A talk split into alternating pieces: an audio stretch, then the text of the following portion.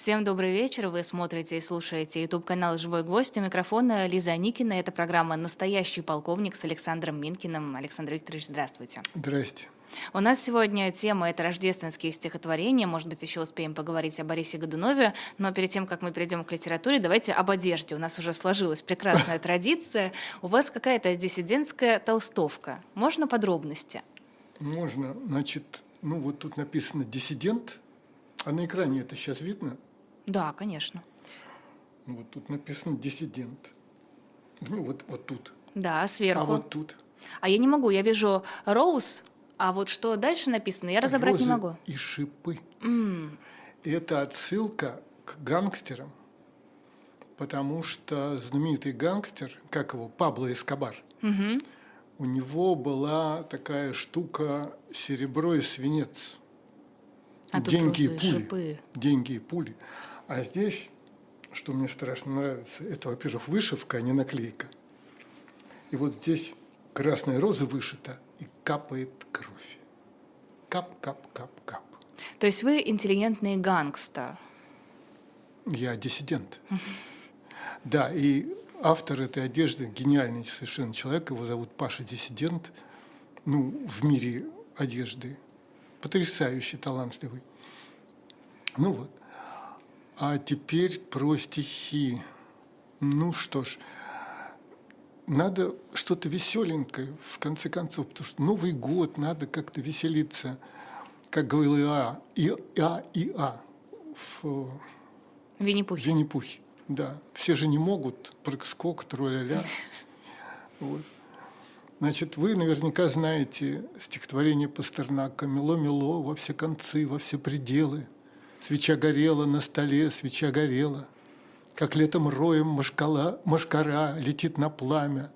Слетались хлопья со двора к оконной раме. Метель лепила на стекле кружки и стрелы, свеча горела на столе, свеча горела, на озаренный потолок ложились тени, скрещение рук, скрещение ног, судьбы скрещение, и падали два башмачка со стуком на пол, и воск слезами с ночника на платье капал, и все терялось в снежной мгле седой и белой. Свеча горела на столе, свеча горела, на свечку дуло из угла, и жар соблазна вздымал, как ангел, два крыла крестообразно.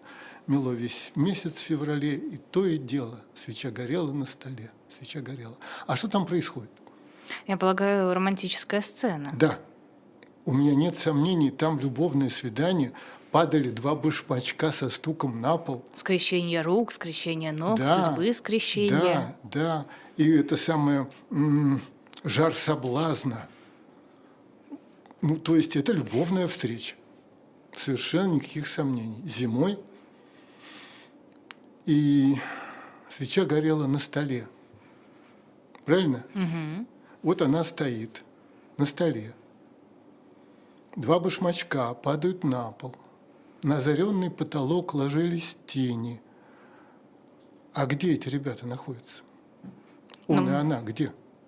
Если свеча на столе, Мгм. а тени падают на потолок, где они этим Парят занимаются? в воздухе?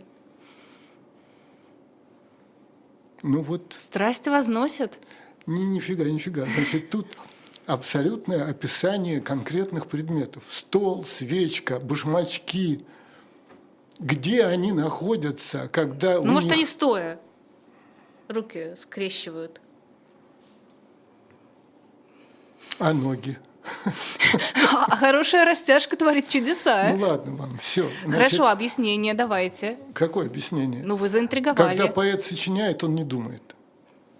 Я думала, вы мне сейчас объясните какие-то бытовые подробности тех Нет, времен. Доктор нет, Живаго, это у нас какие сам- годы? Я думаю, что он сам не заметил, как у него получилось нарушение физических законов, оптики, например.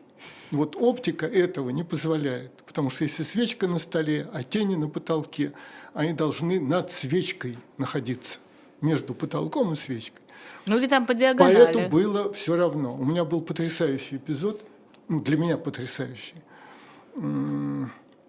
Акуджава, с которым мне повезло быть знакомым и даже каких-то, ну, я не могу сказать дружеских, это было неравенство, безусловно. Но все-таки это были человеческие такие отношения.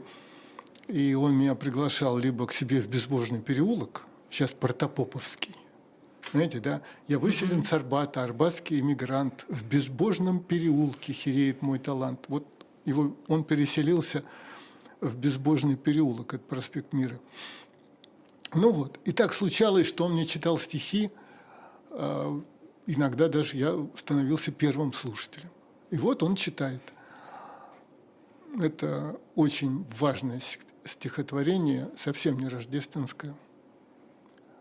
На фоне непросохшего белья, руины человечьего жилья, крутые плечи дворника Алима, в Дорогомилово из тьмы Кремля, усы прокуренные шевеля, мой соплеменник пролетает мимо. Он маленький, немытый и рябой, и выглядит растерянным и пьющим, но суть его – пространство и разбой в кровавой драке прошлого с грядущим и так далее. Смело. Да. Ну, все-таки это Акуджава написал после смерти Сталина. Ну, само собой, но все Хотя еще. при советской власти. Да это и сейчас. Ну вот. И я даже, может быть, это стихотворение прочту сначала до конца, но сначала я ему говорю, Булат Шалович, а у нас было так, он Булат Шалович, а я Саша. Я говорю, Булат Шалович, там ошибка. Он где? Я говорю, послушайте, что вы написали. На фоне непросохшего белья руины человечьего жилья. Вы вообразите, вот двор, вот белье на веревке. Белье на фоне бараков, а не бараки на фоне белья. Фон сзади. Не, ну я могу представить. Если на фоне непросохшего белья, то получается так, что у нас перед лицом бараки, а за ними белье, мы его не видим. Так мы, оно же может быть вот так. Не видно же. Он задумался. Он думал, думал минут пять, потом махнул рукой, говорит, пусть останется. Вот это, ну, смешной эпизод такой. А может прочесть полностью? Не знаю. Подумаю. Но мы можем вернуться еще позже. Мне вот Да. всегда у Пастернака в свече казалось интересным, что скрещение, не сплетение, казалось бы, сплетение рук, сплете... судьбы Ну, они сплетения. же скрещиваются. Вот, вот скрещиваются, это создает ощущение такой точечной встречи. Ты скрестился, и дальше ваши пути расходятся. Это не переплетение, которое вот дальше продолжается. А черт его знает, какие ассоциации у поэта в голове. Может быть, это скрещивание растений, знаете? Ну, Ну. не, обязательно растений. Это, это может быть скрещивание наций. Ну, в результате которого получается метис или мулат. Да, ну что ж такого. Слушайте, давайте я прочту Пастернак, эм, Акуджавская. Давайте. Что, чтобы уж потом не возвращаться. И, кстати, заранее скажу, в интернете там последняя строчка переделана, я уж не знаю, с его разрешения или без его разрешения, но это очень сомнительная переделка в конце, в финале. Сейчас услышите. Упрямо я твержу с давнишних пор, меня воспитывал Арбатский двор, все в нем от подлого до золотого. И если иногда я кружева накручиваю на свои слова, так это от любви. Что ж в том дурном? На фоне непросохшего жилья, руины человечего на фоне непросохшего белья, руины человечего жилья, крутые плечи дворника Алима, в Дорогомилово из тьмы Кремля, усы прокуренные шевеля, мой соплеменник пролетает мимо. Он маленький, немытый и рябой, и выглядит растерянным и пьющим, но суть его пространство и разбой в кровавой драке прошлого с грядущим. Его клевреты топчутся в крови, так где же почва для твоей любви? Вы спросите с сомнением вам присущим. Что мне сказать? Я только лишь пророс, еще далече до военных гроз, еще загадкой манит подворотня, еще я жизнь сверяю по двору и не подозреваю, что умру, как в том не сомневаюсь я сегодня. Что мне сказать? Еще люблю свой двор, его убогость и его простор, и аромат грошового обеда, и льну душой к московскому Кремлю, и усача кремлевского люблю, и самого себя люблю за это. Он там сидит изогнутый в дугу, и глину разминает на кругу, и проволочку тянет для основы. Он налепит обстоятелен и тих, меня, надежды, сверстников моих, отечества, и мы на все готовы. Что мне сказать? На все готов я был. Мой страшный век меня почти добил. Но речь не обо мне, она о сыне. И этот век не менее жесток, а между тем насмешлив мой сынок. Его не облапошить на Микине. Хотя он тоже, правда, хил и слаб, но он страдалец, а не гордый раб. Не безопасен и не безоружен. А глина ведь не вечный материал. И то, что я когда-то потерял, он под стеной кремлевской обнаружил. Вот. И в интернете вдруг и то, что я когда-то потерял, он в воздухе арбатском обнаружил. Ну, я думаю, что это вполне конкретно отцензурировали. Ну, вот именно. И напрасно. Как будто сегодня писалось. Да. Да. Еще я вспомнил, потом перейдем уже к рождественским стихам, еще я вспомнил, что возник разговор про версус, потому что в прошлый раз я пришел Э, как называется? В толстовке. В кофте. Ну, в толстовке, Свитшот. в кофте. Если капюшон, то это худи. Если без капюшона, Нет, то она свитшот. была без капюшона. Тогда свитшот. Ну ладно. И тут был версус. Я сказал, что это вот была такая площадка, самая, вот, мне кажется, знаменитая, где происходили батлы рэперов. И в частности, я упомянул знаменитый батл, который, э, в результате которого колоссальное количество народу обратило внимание на эти батлы, на рэперов и все такое. Это Оксимирон и Слава КПСС. Мне больше нравится его псевдоним Слава КПСС, хотя он, может быть, в батле с Оксимироном выступал как Слава Гнойный. И тоже это совершенно нормально. Потому что, если вспомнить традицию русских писателей, Максим Горький, Демьян бедный, не помню, как Андрей звали, Белый. холодный, э, голодный. И вот он гнойный. Это прямо в традиции русской литературы. И вот я пришел, я тогда работал в МК. Я был одним из, э, ну как называется, произведение рэперов. Рэп. Ну, значит, конкрет- Рэп-обозревателем. Нет. Вот когда он сочинил конкретную штуку, как она называется? Она же не песня называется, Трек. трек. Нам подсказывает Андрей. Ну, может быть. Это мне не нравится это слово, но бог с ним. Давайте, Короче зрители, говоря, слушатели, он напишите. сочинил очередную штуку, этот Слава КПСС. Что мне еще нравилось, он же сделал себе имя и фамилию из самого знаменитого лозунга, который был на крышах всех больших улиц Советского Союза. Слава КПСС. А он Слава как имя, а не как ура-ура. И вот я прихожу к Гусеву и говорю, давай напечатаем вот этот его произведение, называется «Икар». Он говорит, мат мы печатать не будем. Я говорю, там нету мата. Он говорит, не может быть. А у всех, у всех представления, у большинства, у подавляющего большинства представление такое, что рэп – это мат. А я говорю, вот прочти ни одного матерного слова за то, какая насыщенность культурой.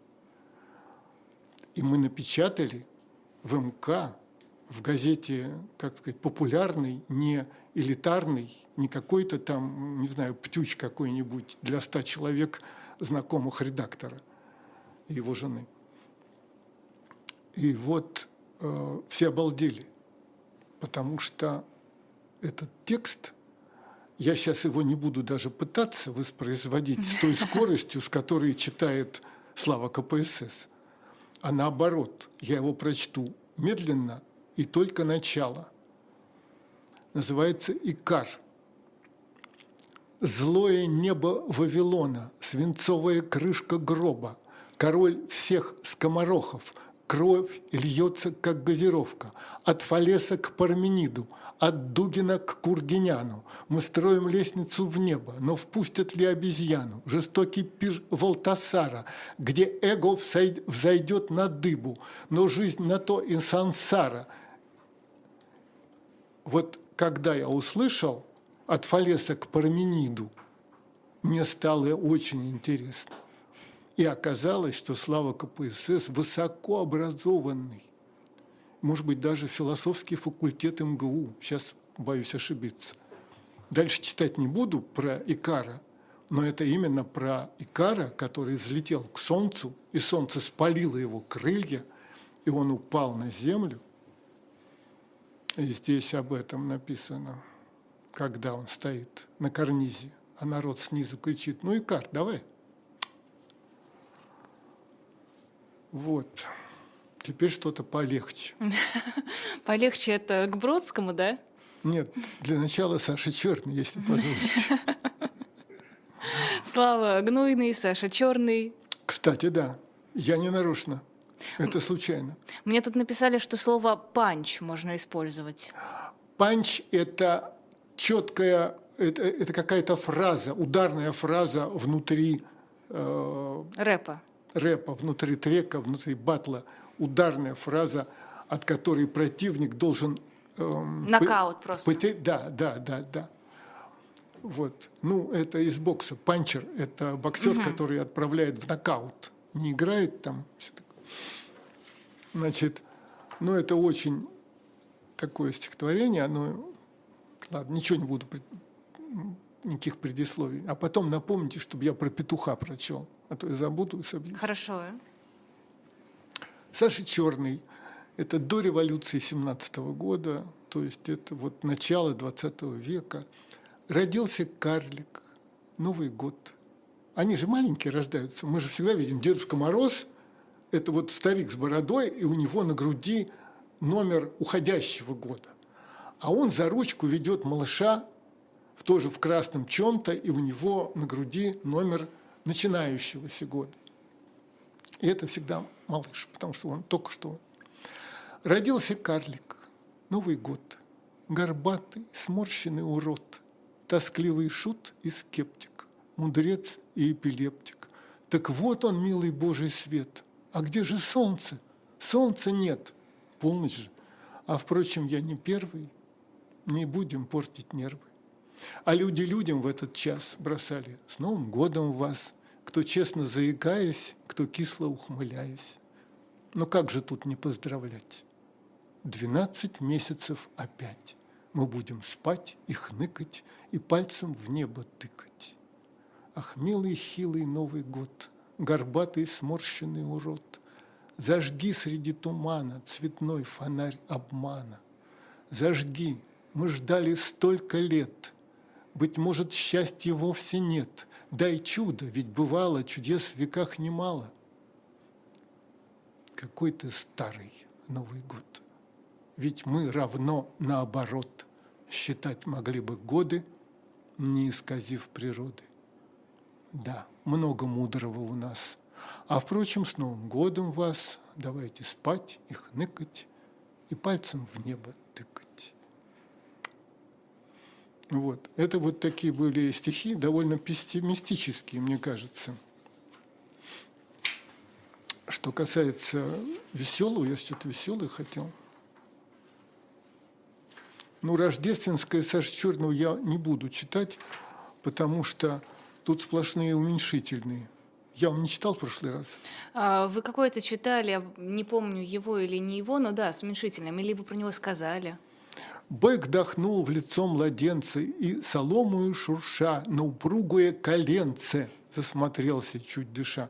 Вот бык засмотрелся на колено ребенка. Коленце. Коленце, да. Это не, не, не в танце коленце, а это вот угу. ножка. Воробьи сквозь жерди крыши к яслям хлынули гурьбой, а бычок, прижавшись к нише, одеяльце мял губой. Пес, прокравшись к теплой ножке, полезал ее тайком. Всех уютней было кошки, в яслях греть дитя бочком. Ну, в общем, это вот сю-сю-сю. Самое смешное, что у Саши Черного про такие стихи, только не про собственные, а про чужие. У него есть замечательная дамочка, сидя на ветке, пикала, милые детки. Птичка поправила бюстик, солнышко чмокнуло кустик и, обнимая ромашку, кушает манную кашку. Вдруг прозвенел голосочек, сколько напикало строчек. То есть вот Саша Черный – с этим вот рождественским, он как бы автопародию написал, потому что за 10 лет до этого вот э, «Бычка» и прочего, прочего, он написал вот это вот. А бревна-то в своем глазу и не приметил. Да. Что обещано-то было?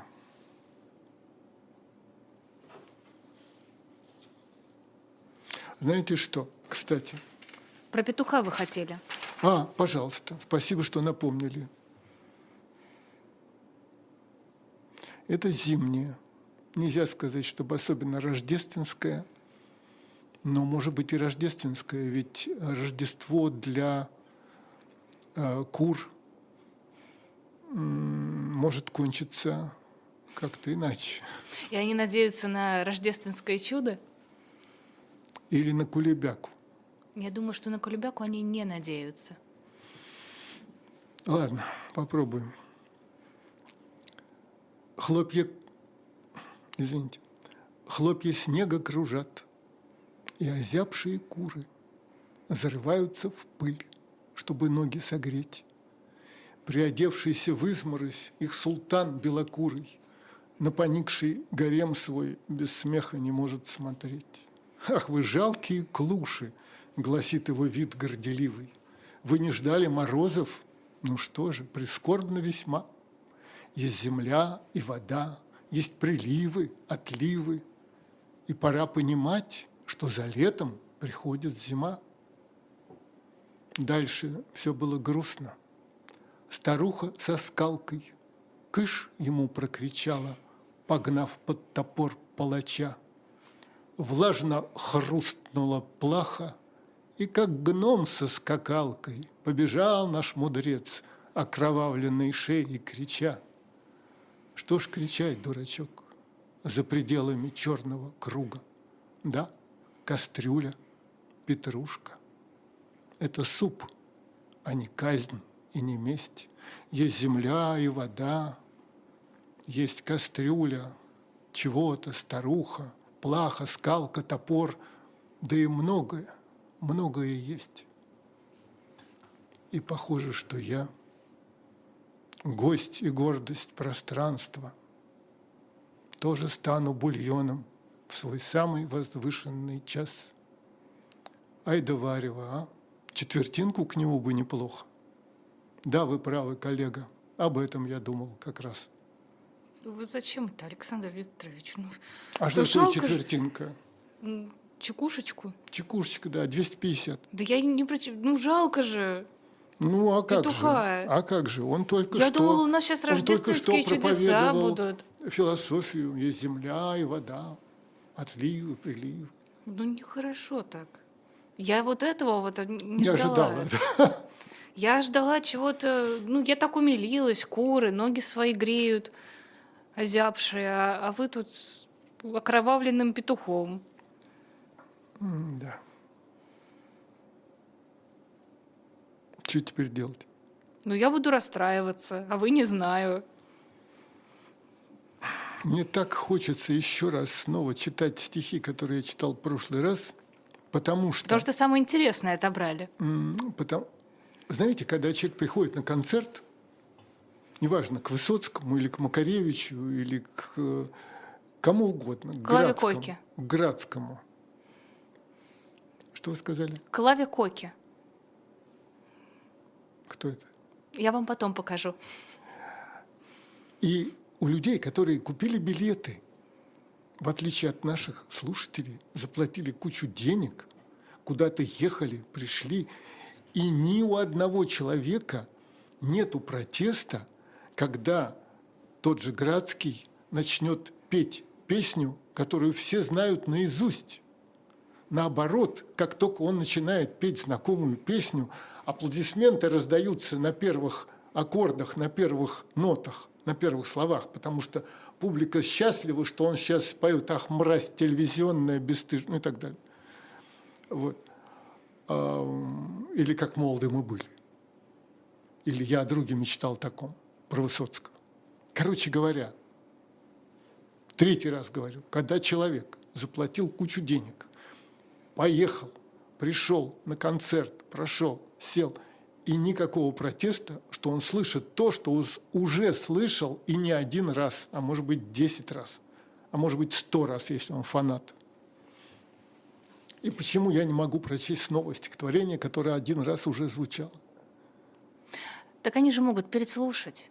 И будет вот... Нет. Кто это будет искать? Народ, уж извините, уважаемый народ, народ ленив. Он не хочет искать. Вот как он будет искать? Ему надо найти ту программу, где это прозвучало, и найти ту минуту, или что, переслушивать все сначала до конца – но здесь ведь как получается? Либо читать стихи, которые уже были в прошлый раз, либо э, почитать что-то новое. Кстати, раз уж вы сказали про кучу денег, которые зрители платят на концертах, можно я тогда короткую рекламу нашу сейчас озвучу?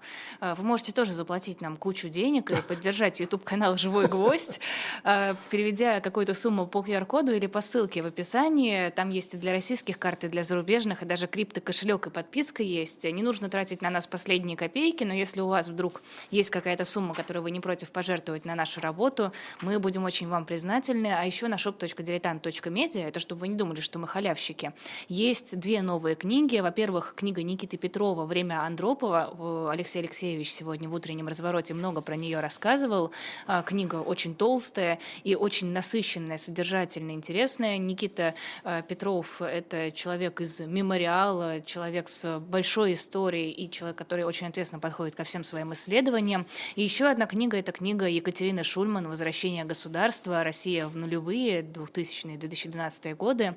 И там же у нас будет открыточка от Екатерины Шульман. Вместе с книжкой вы можете ее приобрести. И таким образом вы и нас поддержите, и себе приятно сделаете. А мы пока продолжаем наш эфир. Александр Минкин, Лиза Аникина, настоящий полковник. И трудное решение, какие же стихи все-таки читать. Сейчас будут. Значит, я вспомнил, что в прошлый раз я не успел прочесть Пастернака. Рождественские стихи. Я все обещал, обещал а потом бац, и время кончилось. Но прежде чем я начну читать, я еще раз покажу публике некоторые картинки. Пожалуйста, вот давайте по очереди их показывать с самого начала. Вот, Сандро Боттичелли «Поклонение волхвов». Ну, здесь пейзаж не особо виден, но зато видно, что они одеты довольно... Ну, они не по-зимнему одеты, согласны, да? Абсолютно. Уж там точно тепло. не на минус 22 там градуса тепло. наши. Сли... Ну, поклонение волхвов. Вот Христос родился, и звезда сияла на небе, новая звезда зажглась, и пришли волхвы, по-другому маги, по-другому цари. И они принесли дары. Золото и ладан и смирну. Пожалуйста, следующая картинка. Альбрехт Дюрер «Поклонение волхвов». Вот они тоже с подарками – Мария, младенец и эти маги со своими подарками. И тоже пейзаж, видите, да, зеленые деревья растут прямо из э, башен, из стен. Mm-hmm. Угу. Типичный такой э, средиземноморский, я бы сказал, пейзаж. Следующее. Дальше у нас Тициан должен Ох, быть. Это я хотел последним увидеть. Давайте, да.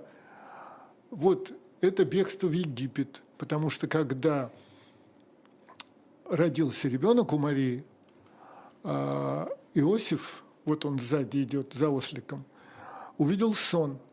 Ему во сне было сказано, бери Марию, младенца, и беги в Египет. И вот бегство в Египет. Они, Тициан, а, значит, тоже пейзаж такой довольно летний. А почему Египет? Потому что туда не дотягивались длинные руки царя Ирода. Ну, а почему не в Рим? Сейчас До скажу. Рима нет, нет. Я, мне, мне, мне кто-то уже запретил задавать вопросы, потому что, чтобы я не выглядел экзаменатором. А это отвратительно, эти вот школьные экзаменаторы, это у людей травма на всю жизнь. А, сколько будет дважды два? Неважно. Так вот, почему в Египет-то? Потому что там была диаспора еврейская огромная. Там жило евреев, может, больше, чем в Израиле. Поэтому они бежали -то туда, где полно родственников, на самом Логично. деле. Ну, это факт. Ну вот. А теперь, когда вы увидите... Да, и теперь покажите последнюю, пожалуйста, «Бегство в Египет» последнюю. Рембранта. Да, вот он. И вот это потрясающее отличие. Значит, «Бегство в Египет», как и Рождество и поклонение волхвов, их тысячи картин, может быть, десятки тысяч. Во всяком случае, в любой церкви, тем более в католической, уж обязательно будет и э, Рождество, поклонение волхвов, и бегство в Египет. Вот эти сюжеты, они всюду. И во всех музеях, и во всех соборах, в церквях и так далее. В том числе у нас. Так вот, Рембрандт меня потряс в свое время. Единственное черное – ночь.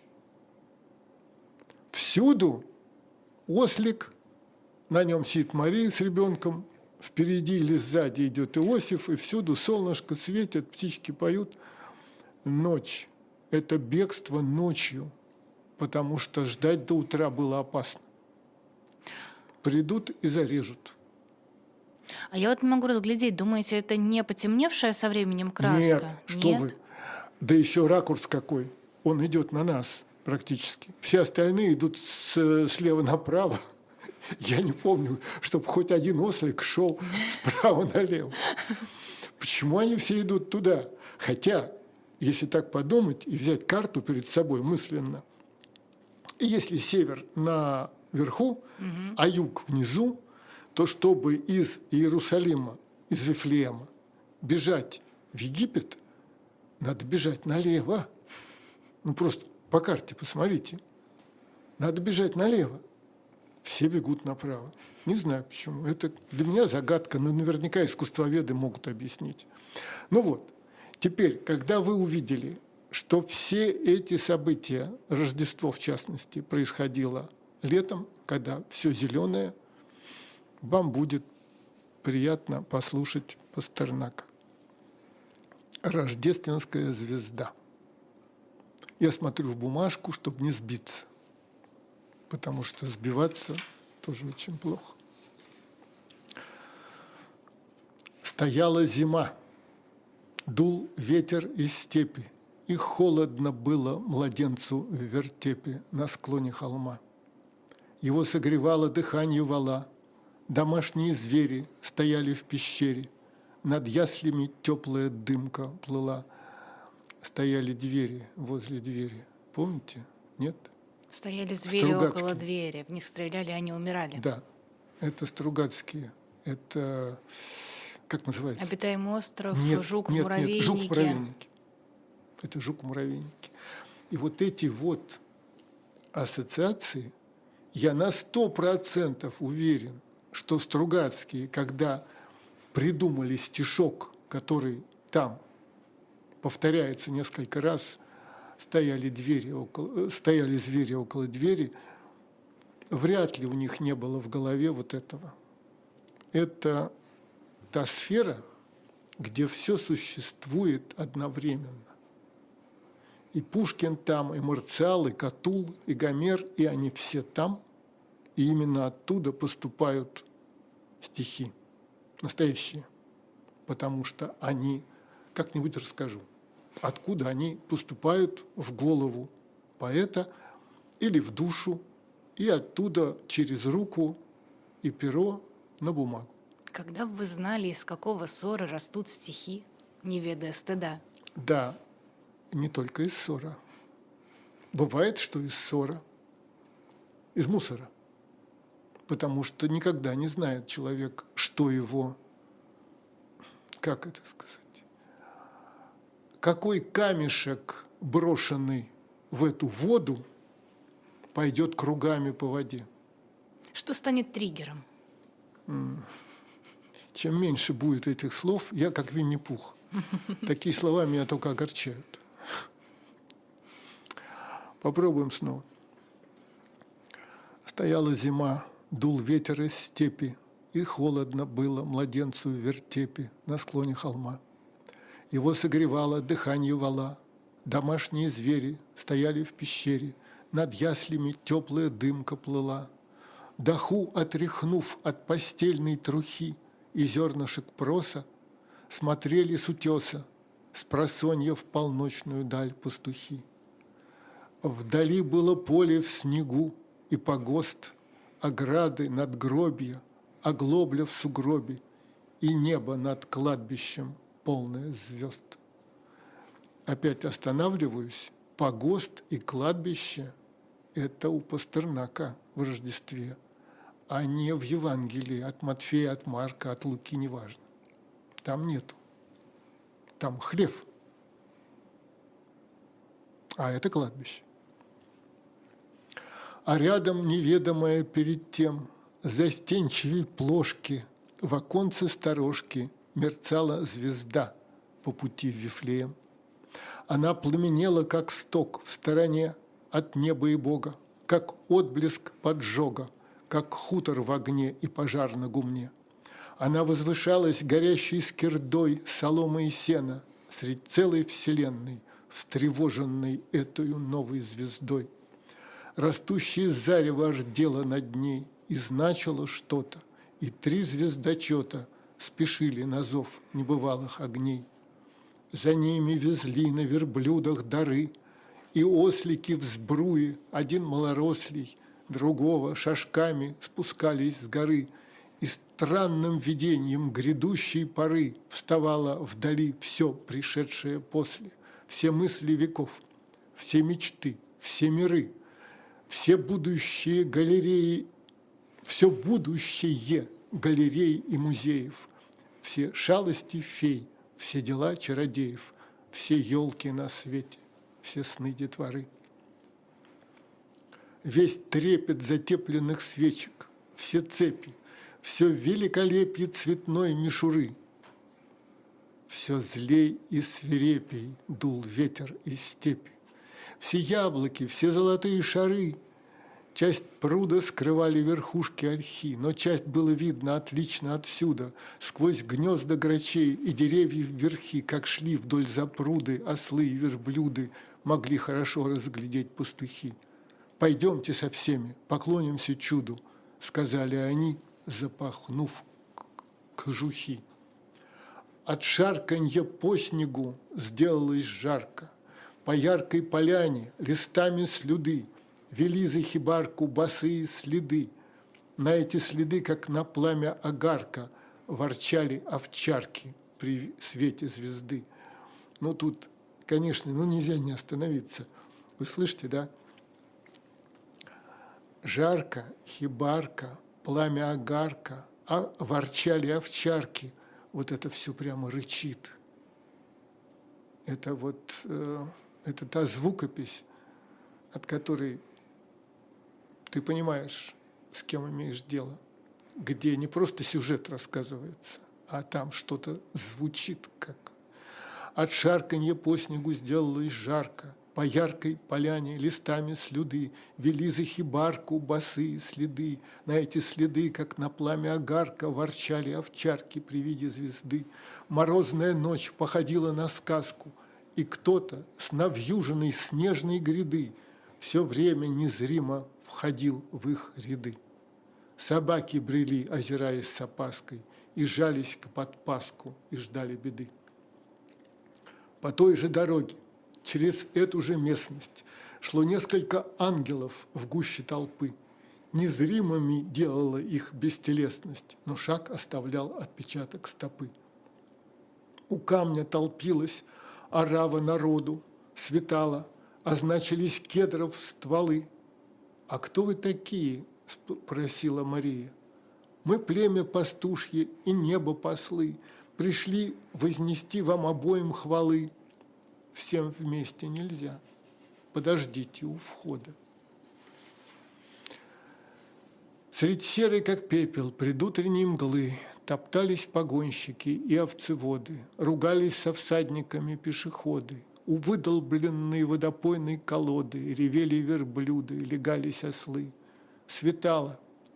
Рассвет, как пылинки золы, Последние звезды сметал с небосвода. И только волхвов из несметного сброда Впустила Мария в отверстие скалы. Он спал, весь сияющий, в яслях из дуба, как месяца луч в углублении дупла. Ему заменяли овчинную шубу, ослиные губы и ноздри вала. Стояли в тени, словно в сумраке хлева, шептались, едва подбирая слова. Вдруг кто-то в потемках, немного налево, от ясли рукой отодвинул волхва, и тот оглянулся с порога на деву, как гостья смотрела звезда Рождества.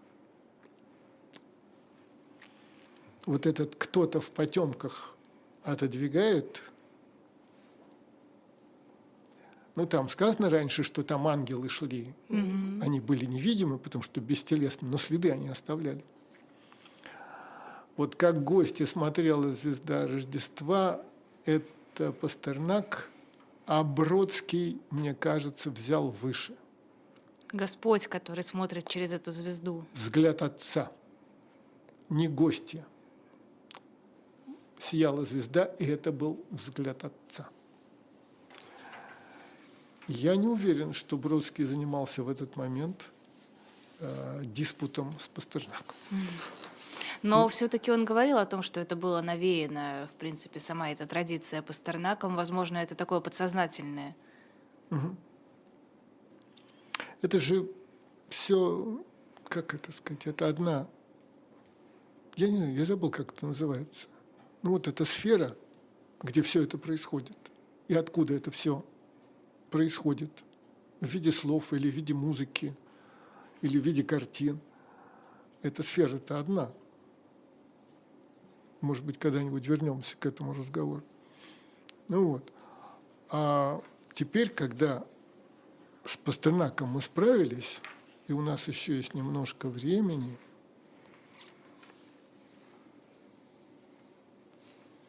прям не знаю, за что хвататься. А, вот. Ну, книжку-то покажите сначала. А, на а куда надо показывать? Вот Сюда? Вы посмотрите, ну, это, Ардис. Это называется «Там издат». Это пока в СССР Бродского не издавали, а можно было ну, каким-то образом ухитриться и добыть книжку, изданную за границей. В Америке, в Европе. Вот это «Ардис». И я сегодня ее открыл в поисках совершенно другого, чего-то совсем другого. И вдруг оказалось, что этот сборник называется «Конец прекрасной эпохи», а это имеется в виду конец СССР. И он начинается прямо с Рождества. Ну, оно такое совсем. Ладно, раз уж в руки взял, прочту. Видимо, где он? Видимо, это в Ялте, то есть в Крыму ну, это СССР и Крым общий. Угу. Спокойствие. Я не знаю, кто сейчас там вздрогнул от слова Крым. Крым общий. А, и понт – это Черное море. Второе Рождество на берегу незамерзающего понта. Звезда царей над изгородью порта. И не могу сказать, что не могу – жить без тебя, поскольку я живу, как видно из бумаги, существую, глотаю пиво, пачкаю листву и топчу траву. Вот тут это одно из тех стихотворений, которые глазами легче понимать, чем в звуке. Потому что строчки переходят, это называется анжамбиман, по-моему, такой прием, когда фраза не заканчивается в конце строчки, а перелезает в следующий кусок. Ну, в общем-то, и довольно от... типично, да, для Да, Бродского. и он этим очень много раз пользовался, постоянно пользовался. И вот существую и потом глотаю пиво, пачкаю листву и топчу траву. Ладно, попробуем сначала до конца. Второе Рождество на берегу незамерзающего понта, звезда царей над изгородью порта. И не могу сказать, что не могу жить без тебя, поскольку я живу, как видно из бумаги, существую, глотаю пиво, пачкаю листву и топчу траву. Теперь в кофейне, из которой мы, как и пристало временно счастливым, беззвучным были выброшены взрывом в грядущее под натиском зимы, бежав на юг, я пальцами черчу Твое лицо на мраморе для бедных, Поодаль нимфы прыгают на бедрах, задрав парчу. Что боги, если бурое пятно в окне символизирует вас боги, стремились вы нам высказать в итоге? Ну, как тут не остановиться? Он обращается к неким богам, скорее всего, этим греческим, древнегреческим, потому что множественное число исключает христианство. Боги – это значит Зевсы, Посейдоны, Аполлоны и Афины Паллады. И он спрашивает, что вы нам хотели сказать-то, боги? Что боги, если бурое пятно в окне символизирует вас боги? Стремились вы нам высказать в итоге. Грядущее настало, и оно переносимо. Падает предмет, скрипач выходит, музыка не длится, и море все морщинистей и лица. А завтра нет. А по-другому и ветра нет. А вот как здорово, и море все морщинистей от ветра, и лица от возраста. Когда-нибудь оно, а не, увы, мы, захлестнет решетку променада – и двинется под возгласы «не надо», вздымая гребни выше головы, туда, где ты пила свое вино, спала в саду, просушивала блузку, круша столы грядущему моллюску, готовя дно. Значит, море когда-нибудь, оно, захлестнет решетку променада и двинется, ну, на берег. Под возгласы «не надо», вздымая гребни выше головы. Цунами, например, вообразите, чтобы далеко не ходить. Угу.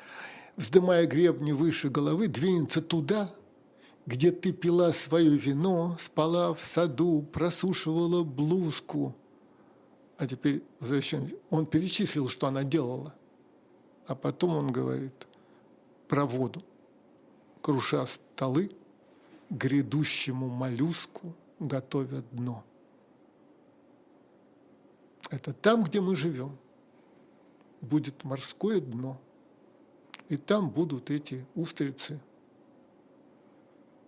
жить как дома. А где в это время будем мы? Там же, где и устрицы?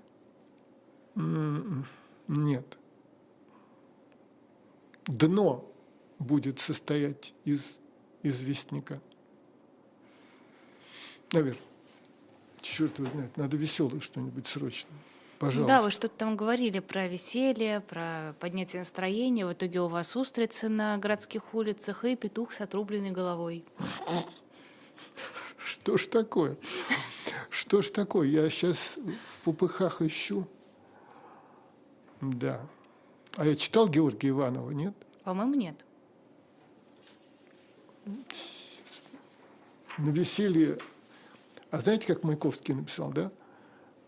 Для веселья для веселья планета наша мало оборудована.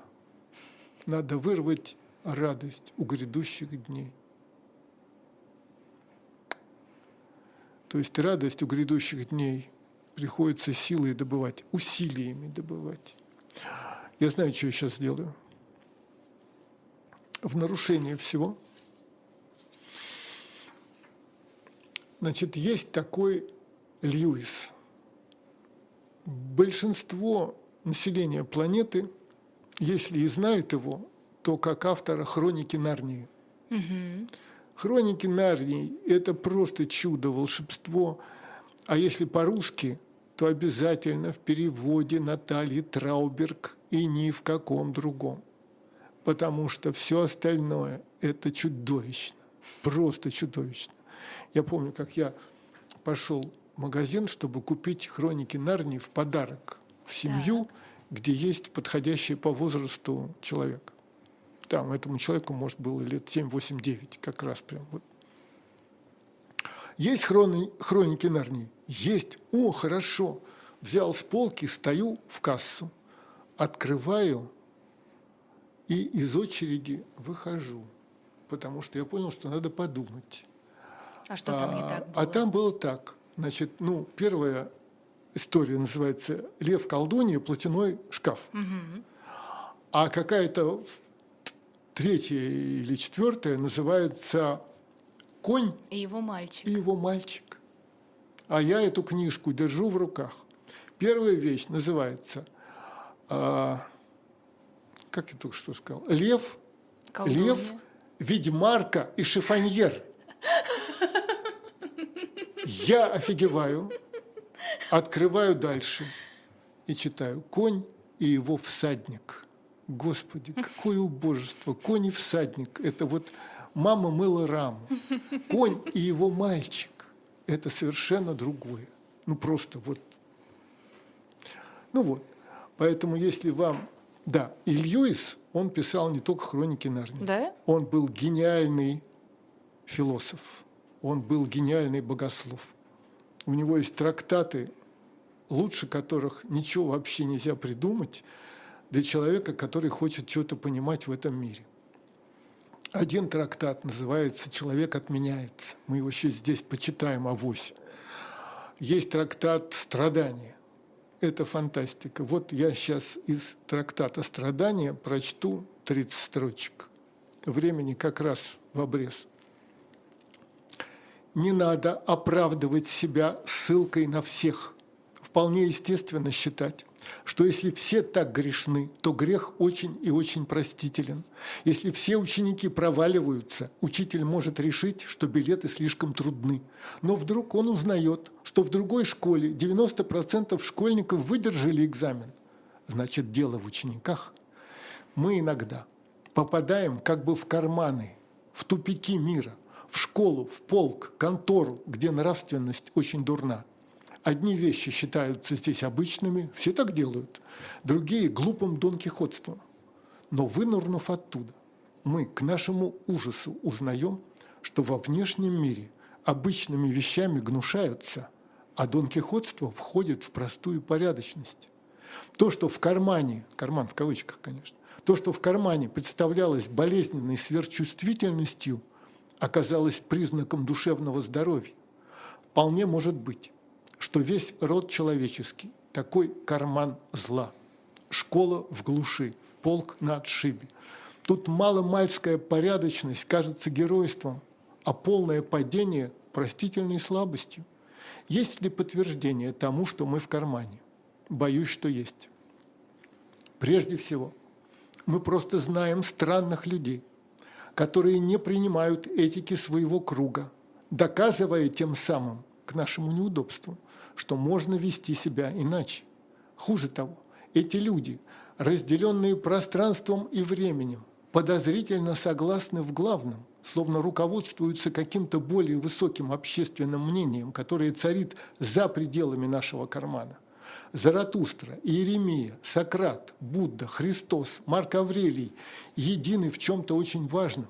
Наконец, даже мы сами одобряем в теории их этику даже здесь, сейчас, в кармане, мы не говорим, что справедливость, доброта, мужество и, ум, и умеренность ничего не стоят, но пытаемся доказать, что наши нормы справедливые, добры и так далее в той мере, в какой это нам по силам.